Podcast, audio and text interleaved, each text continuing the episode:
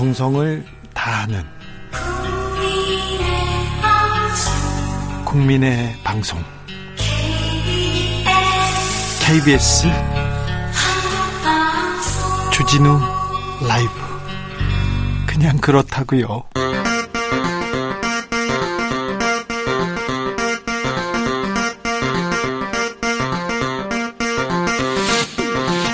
주진우 라이브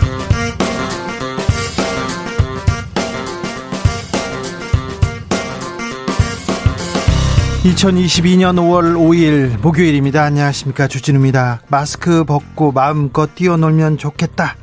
코로나 시대 어린이들의 소원이 이루어졌습니다. 문재인 대통령은 청와대 녹지원에서 3년 만에 마스크 벗고 어린이들을 만났습니다. 문재인 대통령의 마지막 어린이날 행사 뒷이야기 탁현민 청와대 의전 비서관과 나눠보겠습니다. 그리고 100년 전 우리는 세계 최초로 어린이 인권 운동을 선언했습니다. 100주년 맞은 어린이날 어린이들의 권리는 얼마나 지켜지고 있는지 철학에 맞아서 논해봅니다. 한동훈 법무부 장관 후보자의 인사청문회를 앞두고 딸과 관련된 논란 이어지고 있습니다. 고1 딸이 두 달 동안 논문 다섯 편 썼다 보도 나왔는데요. 한동훈 후보자는 허위 사실이고 의도적 프레임 씌우기다. 딸이 쓴 건 논문이 아니다. 이렇게 주장했습니다. 한덕수 국무총리 후보자 부정 여론 계속 긍정 여론보다 높게 나오고 있는데요. 주스에서 관련 소식 전해 드립니다. 문재인 대통령이 언론에 대해서 최근 이런 말을 남겼습니다. 언론은 취사 선택해서 취재하고 보도할 뿐이다. 때로는 편향적이기도 하다. 편향적이기도 하다. 문재인 정부의 언론 개혁 어디까지 와 있을까요? 다음 주 출범하는 윤석열 정부는 미디어 전반 낡은 규제 혁신하겠다고 얘기합니다. 포털 알고리즘 기준 검증하겠다고 외쳤는데요. 우리 언론 현재와 미래에 대해서 변상욱 기자와 논해봅니다. 나비처럼 날아 벌처럼 쏜다. 여기는 주진우 라이브입니다. 오늘도 자중자애 겸손하고 진정성 있게 여러분과 함께 하겠습니다. 어린이날입니다. 코로나 거리 두기 해제 후 첫 어린이날인데 어디서 뭐 하면서 100주년 맞은 어린이날 보내고 계신지요? 음, 뛰어놀았습니까? 선물도 주셨습니까? 방송 듣고 있는 어린이들 환영합니다. 네. 몸만 크고 아직 철 안 든 어른들도 어린이 어린이 네, 날 잘 보내고 있죠. 환영합니다. 오늘은 특별히 주진우 라이브 듣는 어린이들 어린이 인증해 주시면 선물 드리겠습니다. 여러분께서 어린이 시절에 가장 좋아했던 만화 캐릭터 이름도 보내주십시오. 네. 철이 이런 거 보내면 되고요. 마징가 제트 이런 거 보내면 됩니다. 샵9730 짧은 문자 50원, 긴 문자는 100원이고요. 콩으로 보내시면 무료입니다. 그럼 주진우 라이브 시작하겠습니다.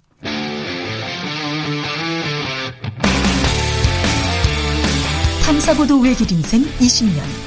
주 기자가 제일 싫어하는 것은? 세상에서 비리와 부리가 사라지는 그날까지. 오늘도 흔들림 없이 주진우 라이브와 함께.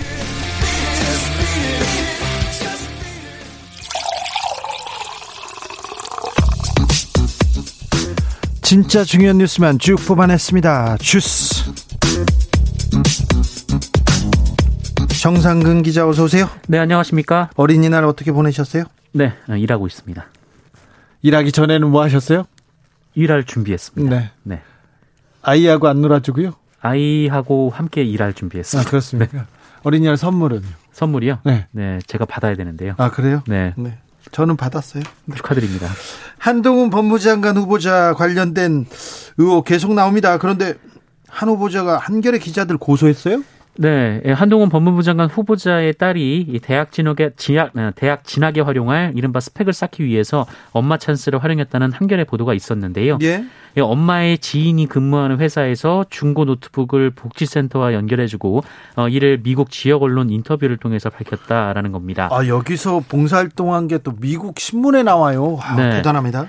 어, 그러나 이에 대해 한동훈 후보자는 이 같은 사회적 활동을 대학 진학 스펙으로 활용한 사실도 없고 또 그럴 계획도 전혀 없다라며 미성년자 봉사활동까지 허위 사실을 덧씌워 보도했다라고 해당 보도를 한 한겨레 기자들을 고소했습니다. 한겨레는 한 발짝 더 나갔습니다.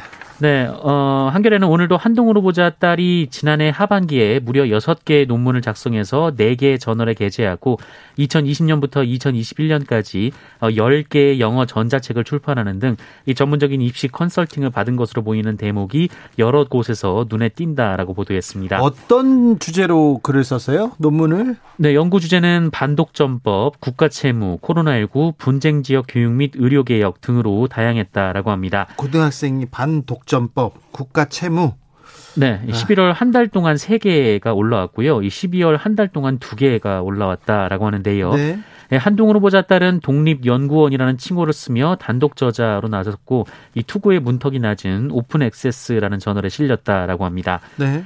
어, 그리고 지난해 차별 금지를 주제로 미술 전시회를 열었는데요. 이 전시회를 한동훈 후보자의 장모, 그러니까 이 딸의 외할머니가 소유한 건물에서 열었고, 어, 행사 주관사는 딸이 대표로 있는 비영리 민간 단체에서 했고, 또 협력사는 어, 딸이 다니는 그 유학 전문 학원이었다라고 합니다. 한 후보자 뭐라고 합니까? 어, 사실과 다른 왜곡 과장 보도다라고 말했습니다. 어떤 면이요? 기사에서 논문이라고 했는데요. 이것이 허위 과장이라는 겁니다.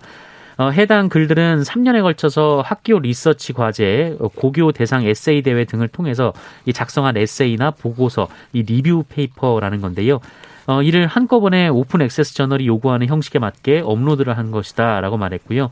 어, 대략 4, 5페이지에 불과한 분량으로 어, 해당 저널은 간단한 투고 절차만 거치면 바로 기고가 완료된다라고 설명했습니다. 아무튼 고등학생이 반독점법 국가 채무에 대해서 아, 논문이 아니고 보고서를 쓴다는 것 자체가 굉장히 놀라운데요. 저는 여기서 봉사활동을 했는데 미국의 언론에 실린다는 것 자체가 어, 놀랍습니다. 어, 관련해서도 한겨레 보도가 있었는데요. 이 한겨레에서는 이 한동훈 후보자의 딸 쪽에서 이 미국 매체에 돈을 주고 인터뷰 기사를 실은 것으로 보이는 정황이 있다 이렇게 추가 보도했습니다.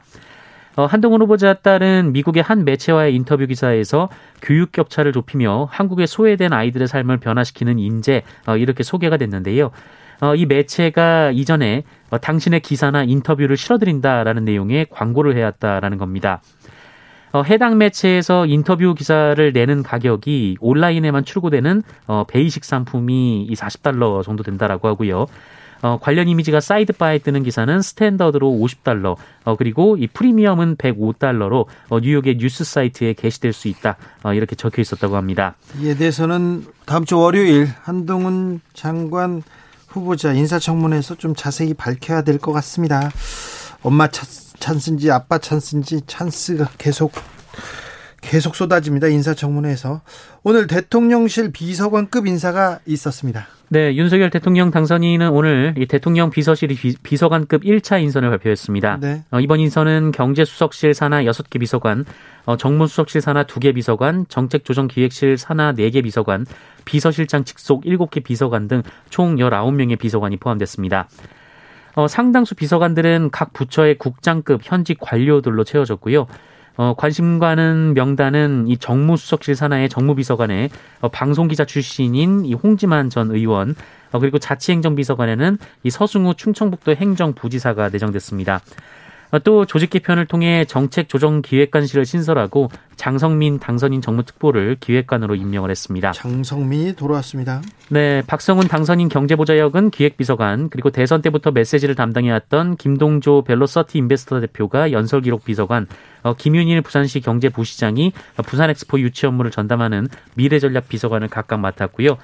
어, 그리고 가장 눈에 띄었던 것은 검찰 출신들인데요. 네. 이 총무비서관에는 윤재순 전 대검 운영지원과장, 이 공직기관 비서관에는 이시원 전 수원지검 형사 2부장, 어, 그리고 법률비서관에는 주진우 전 서울 동부지검 형사 6부장이 임명됐습니다. 주진우 변호사가 비서관이 됐거든요. 어, 법무비서관이라 민정수석을 대신한다는 그 자리에 우병우 민정수석실에서 핵심적으로 임무를 임무를 띄었던 국, 최순실 정윤회 사건 때 끝까지 국정농단을 방조했던 그런 분이 아, 비서관에 올랐습니다. 주진우 비서관 얘기는 제가 시간을 내서 따로 하겠습니다. 그리고 검찰 출신 이시원 검사가 전 검사가 공직기강 비서관에 에, 임명됐는데요. 이분 간첩을 조작했다가 유우성 씨 간첩 조작 사건으로 검찰에서 정직 1개월 받은 사람이에요. 간첩을 조작한 검사를 데려다가 비서관 시켜놓고 공직 기강을 잡겠다는 게 이게 말이 되는 건지 어, 좀 의아해합니다. 제가 이시원 검사는 제 담당 검사였어요. 제가 그래서 감정이 있는 건 아닌데 음 굉장히 전 정권 그때 박근혜 정부 편에 서가지고 저를 죄가 없는데 계속 불러서 계속 잡으려고 하는 거예요. 그래서 아니 검사님 음, 전 조사 안 받겠다고 나 죄가 없어서 안 받겠다고 얘기를 했더니 나와달라고 막 그래요. 그래가지고 제가 제가 사실은 부모님 말도 안 듣는데 검사님 말 들으면 안, 될, 안 되죠. 부모님이 서운해합니다. 그리고 안 간다고 했어요. 근데 계속 나와달라고 하더라고요. 그래서 어, 핑계가 없어가지고 하늘이 너무 예뻐요. 이렇게 하고 제가 안 갔는데 끝까지 없는 죄를 가지고 왜 이렇게 괴롭힐까 이렇게 생각했는데 괴롭히는 게 그분의 임무였던 것 같아요. 근데 아무튼 간첩을 조작하던 전 검사는 공직 기강을 잡겠다고 비서관에 임명한다. 이거 이게 공정과 상식에 맞는 건지 이거는 좀 물어보고 싶습니다. 주진우 검사 얘기는 또 제가 따로 하겠습니다. 저 청와대 간다. 저 아닙니다. 네, 저 아닙니다. 자, 음, 윤석열 당선인 오늘 공약 후퇴에 대해서 얘기했어요?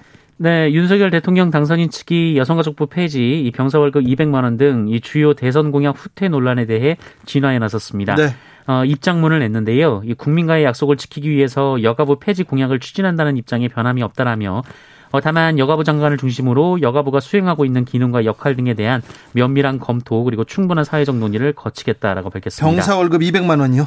네, 2025년까지 150만 원으로 단계적으로 인상하고 어, 올해 도입된 자산 형성 프로그램에 대한 정부 지원도 늘려서 달성하겠다라고 밝혔습니다. 2025년까지 150만 원으로 단계적으로 인상한다.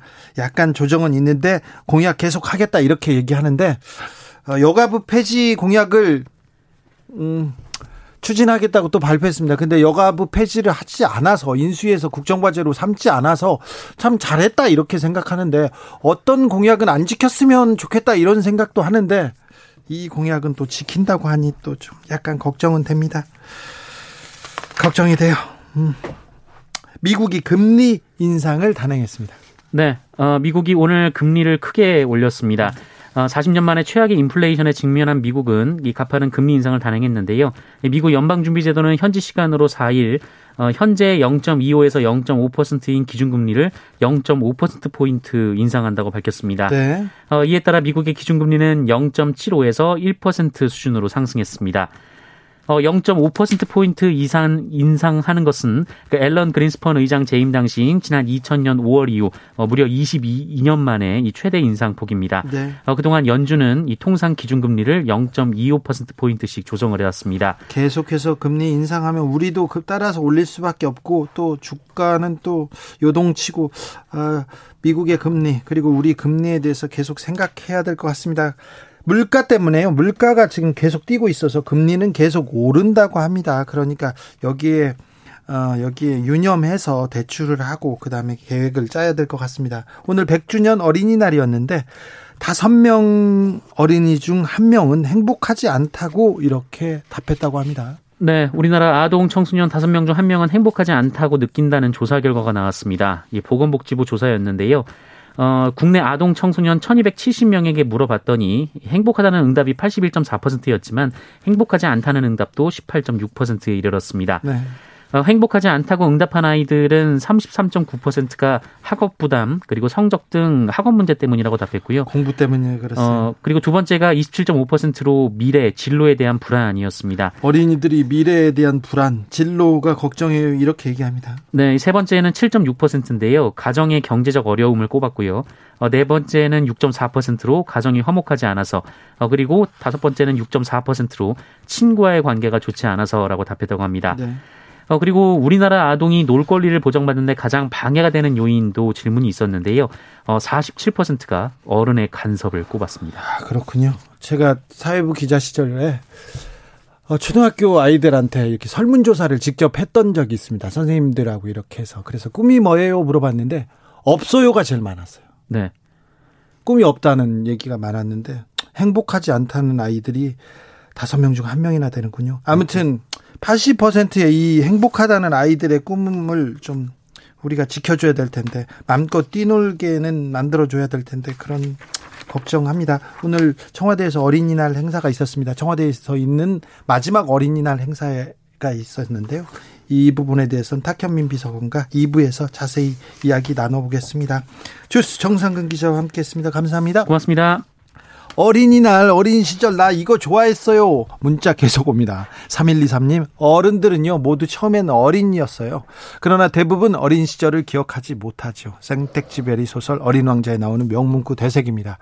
오늘 우크라이나의 어린이들을 포함한 모든 어린이들 안녕과 행복을 빕니다. 좋은 말씀 하셨네요. 5151님, 어린이날, 저도 50년 전엔 어린이였습니다. 은하철도 99를 즐겨보았고, 파란 해골 13호가 무서웠던 기억이 납니다. 아, 네. 파란 해골 13호는 모르겠네요. 6292님, 난요, 우주소년 다, 톰, 아톰. 네. 아, 1023님, 너무 많아서 고를 수가 없어요. 요괴 인간, 로봇 태권브이, 마징가제트, 신밧드의 모험, 요술공주 세리, 캔디, 이상한 나라의 삐삐, 나라라 태그코, 플란다스게, 어, 네, 계속 나오네요. 혼성님 놀이공원에서 손자들 데리고 끌, 끌려다니고 있습니다. 햇살은 따사롭고 아이들 감당하기 힘들고 그렇죠. 아이들의 에너지를 어떻게 당합니까? 네. 그래도 네 그렇게 아이들이랑 이렇게 아이들한테 끌려다닐 때가 너무 좋아요. 네. 아, 부럽습니다. 8267님, 세종에서 청주로 어린이날을 잘 보내고 잠시 차에서 쉬고 있는데 아빠가 문자 보내래요. 어린이날 인증하라고 해서 사진 찍어서 보내주셨습니다.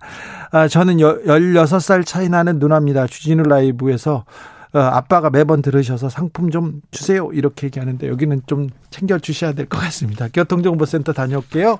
유하영 씨. 주진우 라이브 돌발 퀴즈. 오늘의 돌발 퀴즈는 주관식으로 준비했습니다. 문제를 잘 듣고 정답을 정확히 적어 보내주세요. 오늘은 어린이날 100주년이 되는 날입니다. 어린이의 존엄성을 높이고 민족정신을 일깨우기 위해 이 사람이 만든 날인데요. 이 사람은 어린이라는 단어를 공식화하고 잡지, 어린이를 창간하는 등 아동교육에 힘썼습니다. 혼을 소파로 한국 어린이들의 영원한 대부인 이 사람의 이름은 무엇일까요? 샵9730 짧은 문자 50원 긴 문자는 100원입니다. 지금부터 정답 보내주시는 분들 중 추첨을 통해 햄버거 쿠폰 드리겠습니다. 주진우 라이브 돌발 퀴즈 내일 또 만나요.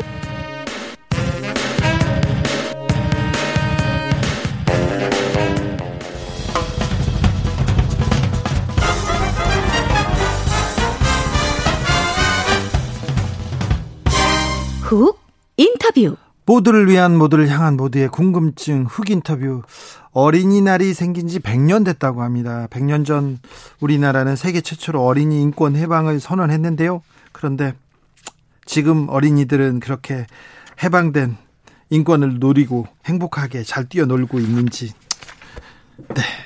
어른으로서 좀 미안하고 씁쓸하기까지 합니다. 여야 오늘 모두 아동학대 해결을 강조했는데요. 어떻게 진행되고 있는지 좀 알아보겠습니다. 용해인 기본소득당 원내대표 안녕하세요. 네, 안녕하세요. 기본소득당 용해인입니다. 잘 계시죠? 네, 잘 지내고 있습니다. 아이가 지금 어린이는 아니죠? 네, 아직은 영유아라고 할 수 있을 그렇죠. 것 같아요.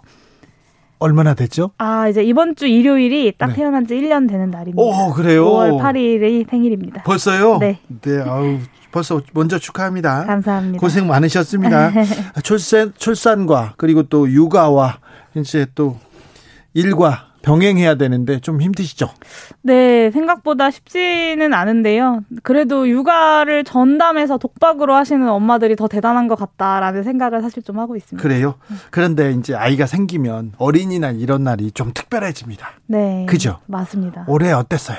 저는 오늘 어, 눈치 게임을 하다가 예. 사람이 너무 많은 곳, 많을 것 같은 곳은 못 가고요. 집 네. 근처에 식물원 가서 간단히 산책하고 왔습니다. 아, 그래요? 네. 또 나머지, 뭐, 나름대로 이렇게 의식을 거행했군요. 네. 어, 국회에서 아이들 관련된 법을 만들었어요. 네. 어떤 법이었습니까? 아, 제가 작년에 출산한 직후에 이제 국회 회의장 아이동반법을 발의한 바가 있고요. 그리고 어제 이제 환노위에 상정이 되었는데요. 그 육아기 근로단 근로시간 단축 제도를 쓰면 연차 휴가에서 불이익을 받고 있거든요. 이 부분을 좀 시정하는 법안들을 준비했고 발의를 했고요. 어, 이번 지방선거가 끝난 이후에는 몇 가지 법안들을 좀 더 발의할 예정입니다. 그렇습니까? 아직 우리 사회가 아이들을 위한 법 좀 더 만들어야 됩니까? 우리 사회가 아, 어린이들 위해서 조금 변화해야 되죠. 네. 아무래도 이제 어린이들이 우리 사회에 함께 살아가는 구성원이다라는 점을 원칙으로 세우고 거기에 맞춰서 이 육아와 돌봄이라는 것을 우리 사회가 함께 책임진다라는 취지 하에서 전반적으로 좀 제도들을 손봐야 되지 않을까 싶습니다. 네. 요즘 국회 활동은 어떻습니까? 요즘 최근에는 이제 많이들 아시는 것처럼 검찰 개혁 관련된 법안으로 국회가 좀 많이 시끄러웠는데요. 제가 2년 동안 임기 시작하고 2년 동안 의정 활동하면서 가장 본회의장이 시끄럽고 가장 혼란스러운 좀 시기를 보냈던 것 같습니다. 어떤 생각 드세요? 아, 참, 개혁 법안 하나를 통과시키는 것은 저는 이제 이번에 이제 가장 처음으로 본 장면이긴 하지만 네. 언제나 이렇게 어려웠던 것 같다. 네, 그, 그 지금까지 개혁 과제들이 그 언제 쉬웠던 적이 있었나라는 생각을 오히려 좀 했습니다. 그렇습니까? 인사청문회는 어떻게 보고 계십니까? 네, 인사청문회 이제 쭉쭉쭉 진행이 되고 있고 거의 마지막으로 이제 그 법무부 장관 그 후보자의 어, 청문회를 비롯해서 몇 개 정도가 남아 있는데요. 저 같은 경우는 기획재정위원회에서 그 추경호 경제부총리 장관 후보자 인사청문회를 진행을 좀 했습니다. 네, 어땠어요? 어, 사실 여러 가지 문제가 좀 있어서 제가 추경호 의원님을 이제 저도 이제 동료 의원으로서 의정 활동 열심히 하시는 것을 물론 이제 많은 부분에서 의견은 달랐지만 좀 굉장히 인상 깊게 지켜봐 왔는데요. 근데 다만 이렇게 어려운 시기에 경제부총리로서의 어떤 역할, 직, 직 정책을 잘 수행할 수 있는지에 대해서는 좀 의문이 많이 남았습니다. 그래요? 네, 여러 가지 이유가 있는데요. 하나는 어, 이 코로나19 위기의 시대에서도 끊임없이 재정 건전성을 이야기하는 정치적 활동 그런 신념들을 가지고 있다는 점 그런 면에서 재정의 사용에 대해서 굉장히 편향된 시각을 가지고 있다라는 점이 첫 번째로 우려스러운 점이고요. 두 번째는 어, 우리 국민들이 많이 관심 어, 국민들이 이제 많은 충격을 받았었던 론스타 네. 사태에 대해서 추경호 장관 후보자가 사실은 이제 책임이 있습니다. 근데 뭐 본인은 이제 사법적으로는 판단은 끝났다. 그래서 문제가 없다. 그리고 다시 돌아가도 그런 판단을 할 것이다라는 이야기들을 계속해서 반복했는데요. 사실 최소한 사법적으로는 문제가 없다고 하더라도 당시에 그런 본인이 했던 정책적 결정, 비금융 주력자 관련된 그 부분은 좀 잘못됐던 판단이었던 것 같다. 그렇죠. 국민들은 엄청나게 피해를 받는데 그렇죠. 왜 국민 얘기, 국민 생각은 안 하고 그때로 돌아가도 그럼 잘못된 국민들한테 그 아픈 국민들한테 손해를 끼치는 그런 결정을 하겠다 이런 얘기를 당당하게 하는지 저는 이해가 안 돼요. 그러니까요. 그, 그런데 그런 생각을 가지고 있는 사람이 다시 그런 의사결정을 하는 자리, 그것도 경제부총리라는 자리에 어, 마, 어, 만자도 괜찮겠느냐라는 의문이 저는 좀 들더라고요. 그래서 예. 어, 인사 청문 보고서를 채택할 때 많은 의원님들은 뭐 수행할 수 있다라는 의견을 내셨는데 어, 소수 의견으로서 부적절하다라는 의견을 좀 첨부해서 정부에 이제 가게 되었습니다. 왜 이렇게 이번에 그 이번 정부에는 모피아라고 하죠? 기재부 전 기재부 그 주변 사람들 그 관료들이 다 이렇게 이렇게 중용됩니까? 사실 이제 모피아라는 생각이 별로 본인 스스로도 없으신 것 같더라고요. 사실 어, 추경호 경제부총리 후보자가 모피아의 어떤 황금기를 걸어오신 분 중 하나라고 저는 생각하는데요. 네. 어, 그, 그 기재부 관료들이 퇴직 후에 어떤 금융권, 로펌 아니면 대기업들에 취직하는 거에 대해서 문제가 없다라는 신념을 가지고 계시더라고요. 그분이 경제 수장으로 하면 가면 다른 관료들도 다 그렇게 생각할 거 아니에요? 그렇습니다. 그리고 심지어 제가 청문회 자리에서 그러면 경제부총리에서 퇴직하시고 나시 나서 어떤 그런 로펌이나 금융권 대기업에서 어떤 고문이나 이런 네. 자리에 제안이 오면 가, 가시겠습니까? 라고 물었을 때 그거는 지금 답변할 수 없다. 생각해 본 적 없다 라고 좀 여지를 두는 듯한 네. 발언도 하시더라고요. 피해 갔네요? 네. 그런데 적격이라고 지금 청문회 이렇게. 네, 저 사실 좀 깜짝 놀랐는데요. 어, 아, 국회 불문율인 것 같더라고요. 동료 의원이 국무위원 후보자로 올라왔을 때 좀, 어, 날카롭지 않은 청문회가 진행이 되는 것 같다는 느낌을 저는 좀 받았습니다. 네. 아무튼 국민 입장을 좀 생각해 주셔야 되는데, 국민, 외환은행 론스타 사건이 다시 벌어져도 똑같은 결정을 한다. 아, 저는 그런 발언을 하는 거는 굉장히 우려스럽습니다. 네, 그런 인식을 가지고 앞으로 정책 결정을 하게 된다는 점에서 굉장히 좀 우려스럽습니다. 네. 어, 인수위가 내놓은 그 국정 과제들, 정책들 어떻게 보셨어요?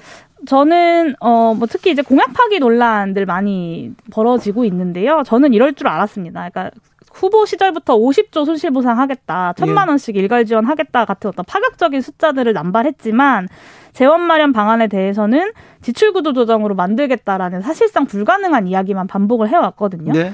심지어는 안철수 인수위원장이 지원금을 받은 소상공인들이 소고기 사 먹는다라는 네. 말을 해서 좀 빈축을 사기도 했었죠. 네. 이뿐만 아니라 병사 월급 200만 원도 한 7, 8조 원 듣는 공약인데 어, 윤 당선인의 핵심 공약이기도 했거든요. 근데 이마저도 사실은 후퇴했습니다. 그러니까 아무리 좋은 정책이라고 하더라도 이를 이를 위한 재원 마련의 방법이 없다면 다 그림의 떡일 뿐일 수밖에 없고요. 심지어는 재원 마련 추가적인 재원 마련은커녕 줄줄이 감세를 하겠다는 것이 당선인과 인수위 그리고 국민의힘 입장이어서요.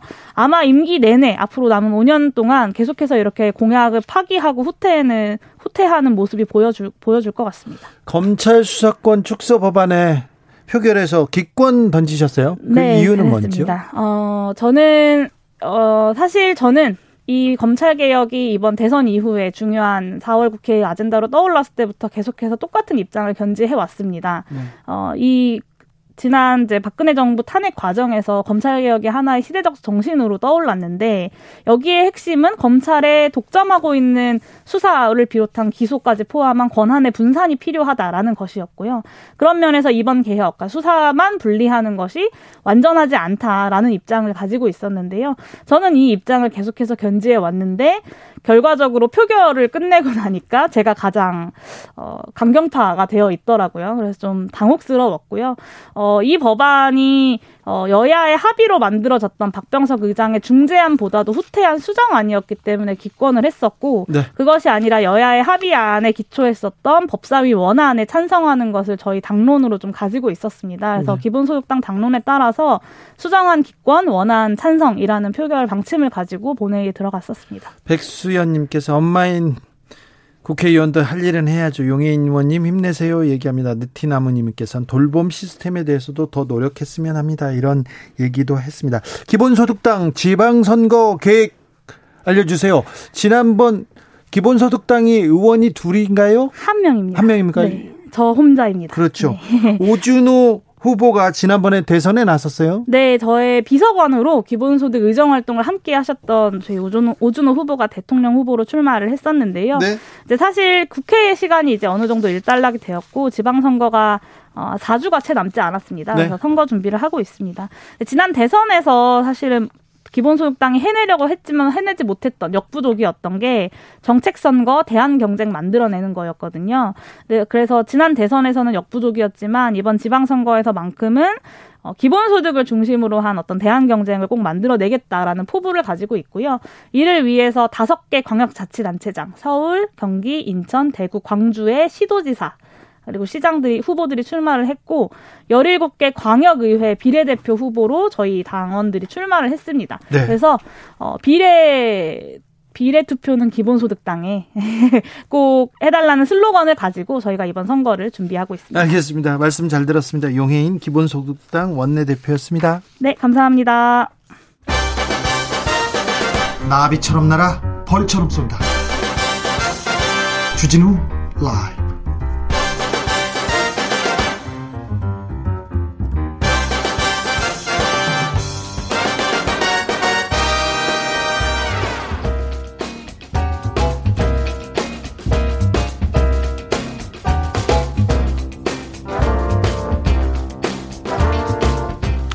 훅 인터뷰 이어가겠습니다. 윤석열 정부가 110대 국정과제 발표했습니다. 어제 경제 분야 짚어봤고요. 오늘은 미디어, 언론 분야 살펴보겠습니다. 뉴스가 있는 저녁을 만들어 주셨는데요. 변상욱 기자 모셨습니다. 안녕하세요. 네, 안녕하십니까. 잘 지내시죠? 네, 반갑습니다. 네, 네. 제가 진행하고 선배님이 이렇게 나오고 뒤바뀌어 본 게 처음이죠. 그렇죠. 네, 네, 처음이네요. 저도 저도 낯섭니다. 네. 자, 어떻게 지내세요? 어, 글쎄요, 뭐 뭐라고 표현할 말이 딱이 없는데, 네. 어 그냥 아무것도 하지 않는다. 네. 그냥 삶이 내게 퍼부어지도록 내버려둔다 뭐 이런 말이 있었는데 네. 그 그대로입니다. 뭐 아침이 오면 아침 맞고 네. 저녁이 오면 저녁 맞고 네. 바람 맞고 그다음에 카톡이 오면 카톡 맞고 그렇습니까? 대꾸 할건 하고 하기 네. 싫으면 안 하고 예전 같으면 막 카톡이 올리면 혹시 또 무슨 급한 업무 연락인가 네.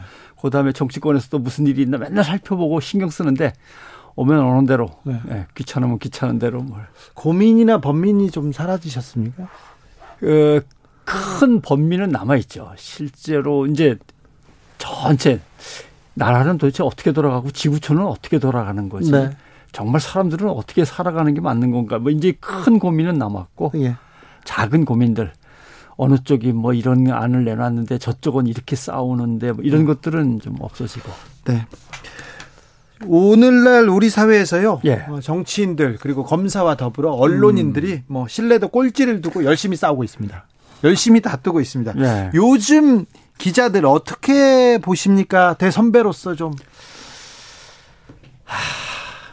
근데 이제 저희가 젊을 때 하고는 다른 거죠. 네. 왜냐하면은 온라인에 이제 스마트폰이 뉴스 속으로 들어오면서 24시간 묶여 있는 이제 셈이 됐죠. 네. 저희 때도 뭐 많이 묶여 있는 거긴 했지만 그거를 훨씬 넘어서 그리고 이제 IMF 이후에 진행된 언론의 이제 긴축 경영 네. 뭐 이런 거또 그다음에 인력의 부족 이런 것들을 다 생각하면 지금 후배들이 고생은 많이 하는데 네. 고생 많이 하는 만큼 또 후배들은 후배들대로 내가 정말 최선을 다해서 뛰고 있는 건가 취재를 하려고 또는 좋은 기사를 정말 열심히 쓰고 있는 건가 또 반성도 해야 될 건데 오늘 사실 시간 났으니까 사실 이런 반성을 제일 해야 될 사람들은 데스크하고 네. 에디터들하고 편집장들입니다. 네. 젊은 기자들을 현장에 들이밀어 넣고 기레기라는 지적을 대중으로부터 받게 하고 자기네들 뒤에서 대체 무슨 짓을 하고 있는 거고 무슨 짓을 꾸미고 있는 건지 네.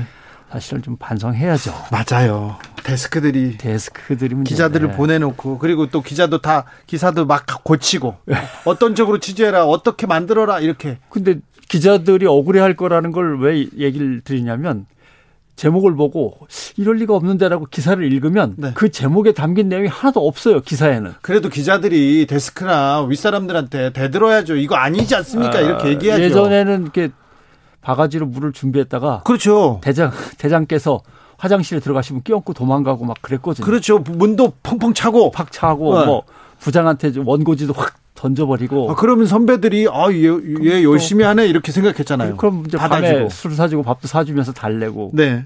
요새는 그런 거 없죠. 예전에 언제 기자를 시작하셨어요? 83년이죠. 83년이요? 83년. 그때와 지금 뭐가 가장 다릅니까? 70년대, 80년대 초반은 그냥 기자가 뭘 잘못하면 끌고 가서 때렸습니다. 어, 그렇죠. 감옥에 가두고. 네. 그러면서 80년대 초반이 지나면서 기자와 언론의 규모를 한 7분의 1 정도로 줄여버리죠. 줄임 정권이. 어, 언론 통폐합하면서 언론 사도 줄이고 기자 수도 확 줄이고. 그렇죠. 근데 그때가 고도 성장기거든요. 네. 시장 경제는 엄청나게 커지고 광고 시장은 무지하게 커지는데 언론이 7분의 1 정도로 줄었으니까 네. 이건 완전히 독과점의 특혜, 예. 기득권으로 바로 진입하는 장 뭐랄까 장치가 되는 거죠. 네. 그러면서 이제 책찍과 당근을 같이 하던 시절이 전두환 정권 시절이고 예. 그 다음에는 그렇게 흘러가다가 이제 김영삼, 이명박 대로 접어들면 언론을 관리 통제하기는 이제 불가능해졌으니까 확 풀어주죠. 예. 확 풀어주고 니들끼리 피 터지게 한번 경쟁해봐라. 네. 이러면서 견디지 못한 언론들이 떨어져 나가고 권력에게 사정사정하면서 매달리도록 또때 틀을 바꾸죠. 그러면서 기억에 남는 건 이제 노무현 정권 때 언론과 권력의 담합, 뭐 언론의 어떤 특권 층화 이런 것들은 없어야 된다면서 흔히 언론이 그때 데모질이라고 표현했는데 네. 데모질 같은 것을 버렸죠. 언론의 특권을 없애야 된다고. 네. 그러다가 이제 노무현 전 대통령이 엄청난 집중 포화에 시달리기도 하고 그러면서 그 이후에는 이제 보수 언론을 중심으로 한 새로운 틀짜기. 예. 그래서 이제 종편도 생기고 하면서 지금의 언론 지형이 마련되는 거죠. 힘이 더 세졌어요, 보수 언론이. 글쎄요, 뭐, 아, 그러나 중요한 거는 네. 기자들이 거기서 어떤 역할을 해내느냐인데 네. 사실 기자들은 시류에 그냥 얹혀가면서 그것을 해결하거나 개선할 만한 노력을 많이 안 한다는 게 제일 아픈 부분이겠죠. 그렇죠. 예. 기자라고 하면 이 시대에 대해서 시대적 고민에 대해서 이렇게 같이 해결하려고 노력하는 그런 지식인이어야 된다 생각했는데 예. 요즘은 그런 생각 안 하는 것 같아요. 사실 기자는 전문 영역이 없습니다. 제가 뭐 정치학을 했겠습니까? 경제학을 했겠습니까? 네. 근데 이제 기자의 특징은 이제 접근권을 갖고 있고 접근성이 좋은 거죠. 국민 대신 가서 그렇죠. 물어보고 따져보고. 주진우 기자 맨날 발로 차면서 아무한테나 막 가서 따지고 어, 그렇죠. 아니에요. 네. 근데 그런 접근권이 이제 소용이 없는 거죠, 별로. 왜냐하면 정보 공개 청구할 수 있고 정보는 다 오픈돼 있고 온라인에 다 있고요. 웹 웹사이트 가보면 다 웬만한 건 나오니까 검색하면 예전 것도 다 나오고 그런 상황에서 이제 기자는 뭘 할 거냐 하는데 기자는 어떻게 보면 가한 접근이라고 해야겠죠. 이쪽 저쪽에 고루고루 다니면서 그거를 조합해내고 거기에 대해서 통찰을 보여주는 것. 그러니까 사실 기자가 해야 될 작업은 지적 작업입니다. 네. 근데 과연 기자가 지적으로 그만큼 깊어지고 노력하고 있느냐는 이제 평가를 받고 있는 중인 거죠. 그렇죠. 예.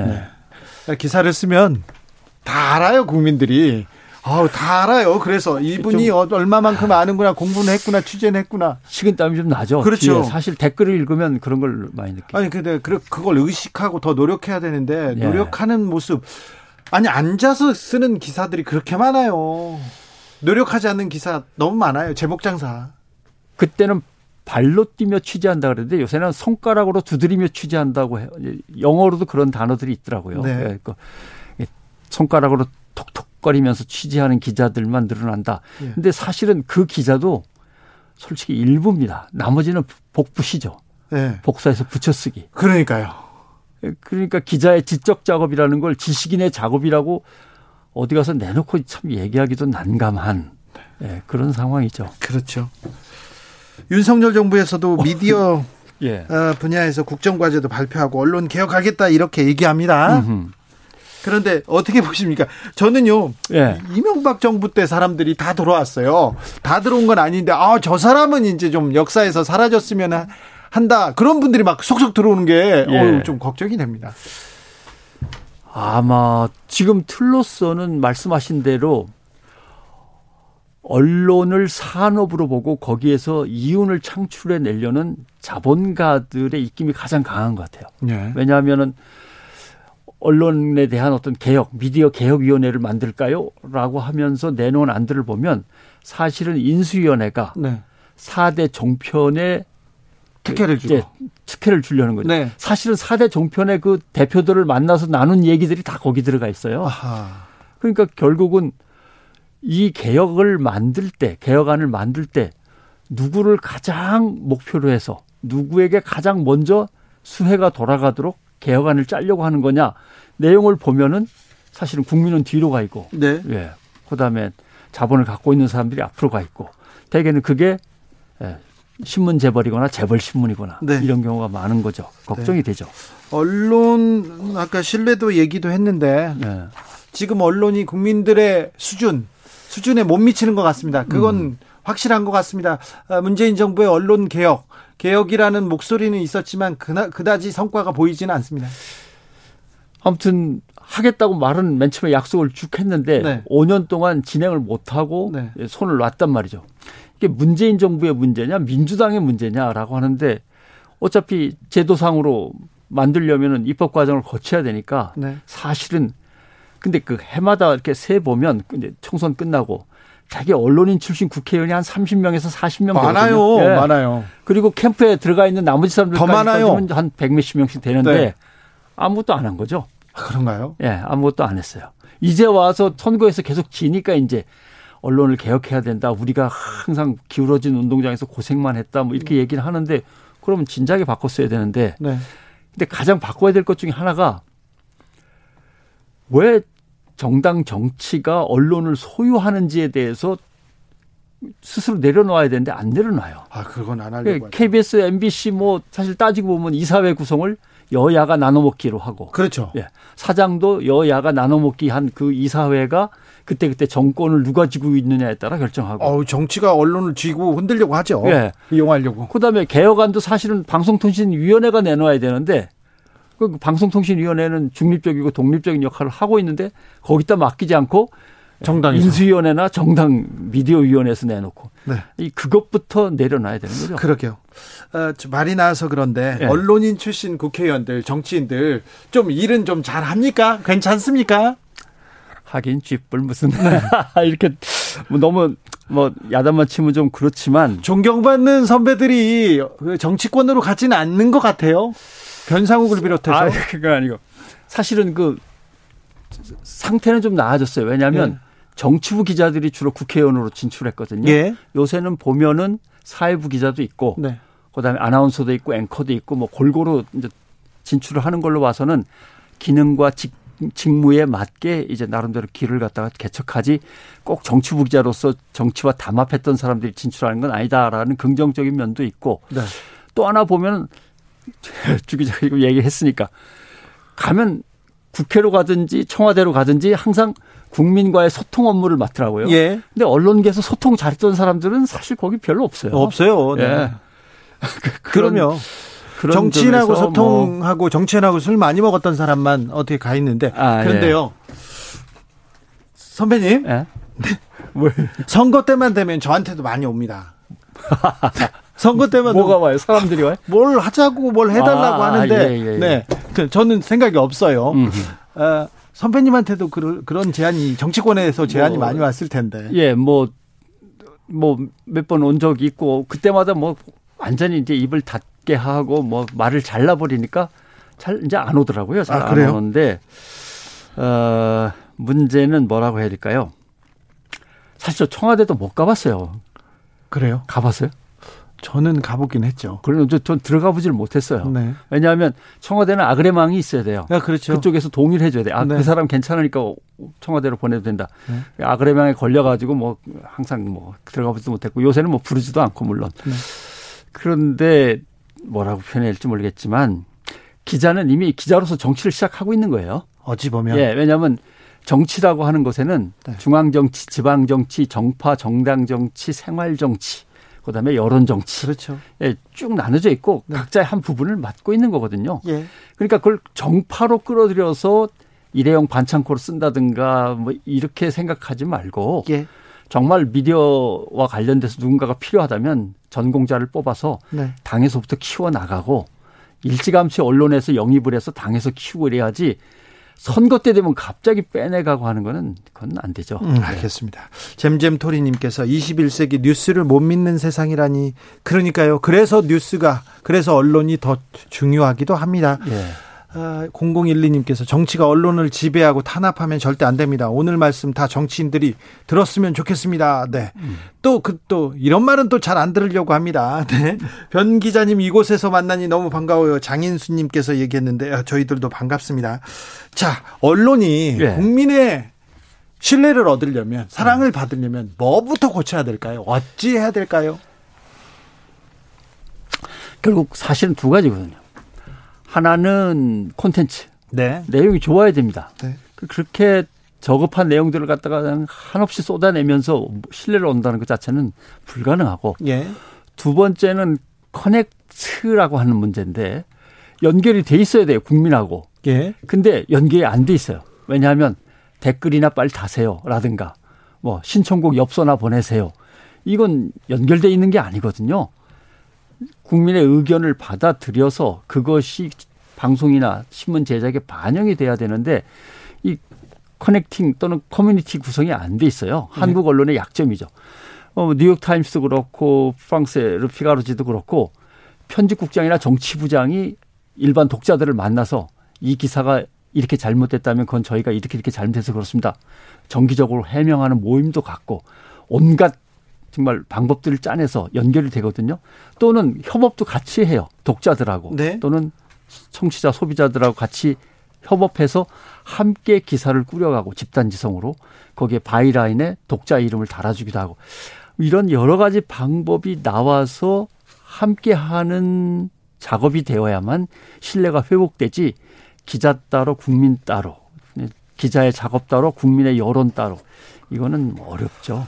오늘 김부겸 총리가 네. 무조건 우리 편이 옳다는 정치 계속할 이유가 없다 이렇게 얘기를 하던데 음. 아, 물어보고 싶었습니다. 아, 예. 어떻게 보셨어요? 음, 그걸 우리 흔히 확, 확증 편향이라고 얘기를 그렇죠. 하죠. 예, 네. 보고 싶은 것만 보고 듣고 싶은 것만 듣는 건데 언론한테도 그런 확증 편향 계속됩니다. 있죠, 네. 있죠. 그러나 이것은 국민 입장에서는 당연한 거예요. 너무 많은 정보가 오니까 예. 너무 많은 정보를 이것저것 읽다 보면 아무것도 못 읽는 거나 마찬가지니까 분명하게 가려서 읽으려고 그러는데 가려서 골라 읽다 보니까 편하고 네. 자기하고 생각이 맞는 걸 고르게 되는 거죠. 계속 그러면서 한 한쪽에 그냥 갇히는 그런 우려도 그렇죠. 있죠.